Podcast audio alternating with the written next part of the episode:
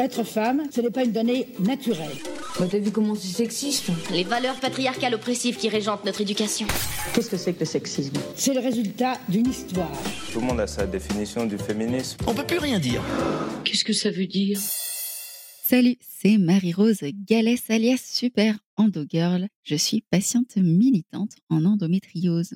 Aujourd'hui, Marie Pétroline m'a laissé le micro des chroniques du sexisme ordinaire, le podcast qui débusque le sexisme dans les moindres recoins. Sexisme, féminisme, genre, virilité, transidentité, vous êtes perdu Pas de panique, tout s'explique. Aujourd'hui, on se demande qu'est-ce que l'endométriose?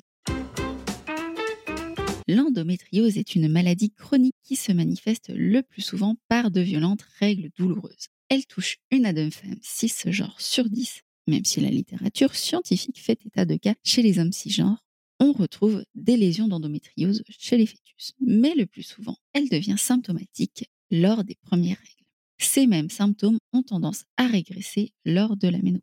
Dans endométriose, on retrouve la racine endomètre, la muqueuse qui tapisse l'intérieur de l'utérus. Il y a aussi le suffixe iose qui est là pour signifier qu'il s'agit d'un endomètre malade, une sorte d'endomètre mutant.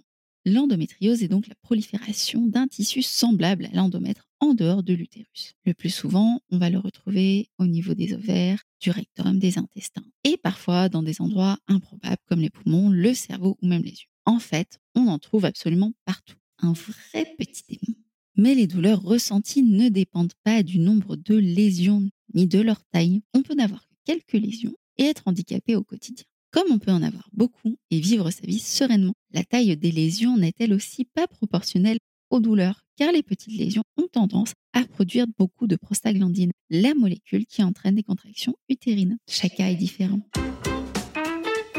Parmi les symptômes les plus fréquents, il y a les règles douloureuses, les douleurs à la défécation, quand on fait caca, et à la miction, quand on fait pipi, les problèmes digestifs, les douleurs pendant les rapports sexuels et les douleurs neuropathiques c'est-à-dire des douleurs liées au système nerveux, mais aussi de lésions qui sont directement situées sur les nerfs. Là aussi, ça dépend des femmes, qui n'ont pas toutes les mêmes symptômes.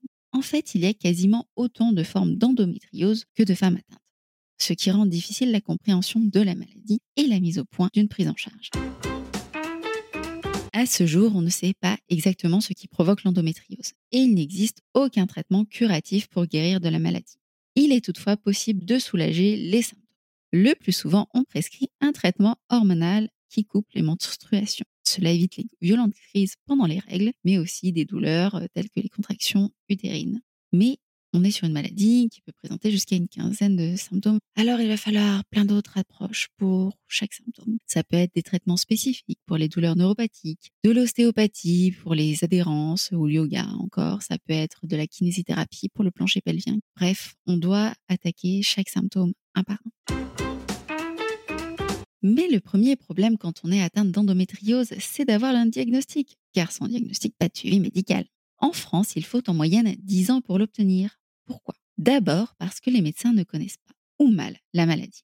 Les gynécologues ont à peine un recto verso dans leur livre de cours sur le sujet pour une maladie complexe et protéiforme. Moi-même, en condensant, j'en ai pondu un livre de 240 pages. Et cela fait à peine quelques années que la maladie a été intégrée au corpus général, que suivent tous les médecins? En outre, les méthodes de diagnostic sont complexes. Dans l'absolu, il faudrait faire une biopsie. Mais vu la localisation des lésions les plus fréquentes, cela signifie placer la malade sous anesthésie générale, ce qui n'est pas anodin. On pose donc une suspicion d'endométriose via une imagerie médicale. Malheureusement, peu de radiologues sont formés à reconnaître une endométriose. À cela s'ajoutent des idées reçues et des stéréotypes sexistes, propres à la médecine, en particulier vis-à-vis -vis de la douleur. On en parlait dans l'épisode chez le médecin. Souvent, les médecins considèrent que les femmes se plaignent sans raison et que, de toute façon, avoir mal pendant ces règles, c'est normal.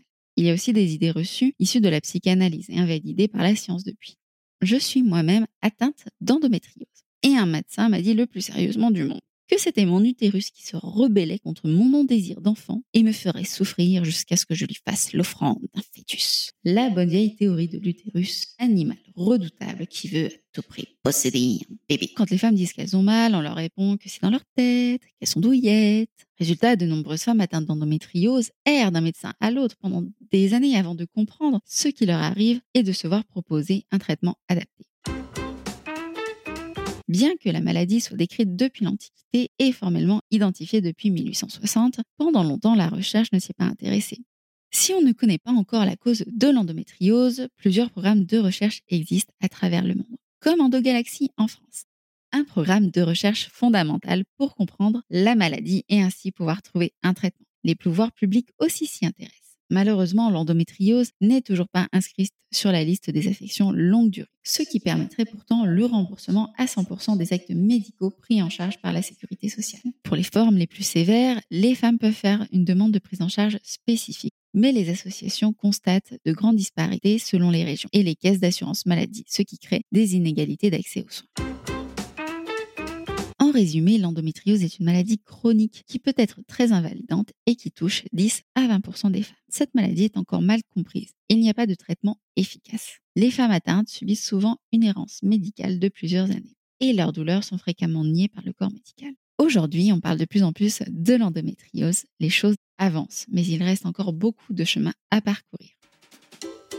Voilà, maintenant vous savez ce qu'est l'endométriose. Les mots sont importants car, comme le dirait Simone de Beauvoir, nommer c'est dévoiler et dévoiler c'est déjà agir. Rendez-vous dans le prochain épisode pour continuer à nommer, dévoiler et agir contre le sexisme. En attendant, vous pouvez retrouver les chroniques du sexisme ordinaire sur les réseaux sociaux et vous abonner à la newsletter pour découvrir encore plus de pépites antisexistes. Quant à moi, vous pouvez me retrouver sous le pseudo Super Girl. J'ai aussi publié 5 livres sur l'endométriose, dont C'est pour votre bien Madame, le roman qui permet de vivre dans les baskets d'une endométriosique. Si vous pensez que tout ce qu'on raconte ici est important pour arriver à plus d'égalité, parlez-en autour de vous. Laissez-nous des mots d'amour sur Apple Podcast et Spotify. C'est important, ça permet à d'autres personnes de découvrir le podcast et puis nous, ça nous fait plaisir de savoir que vous avez apprécié ce qu'on raconte.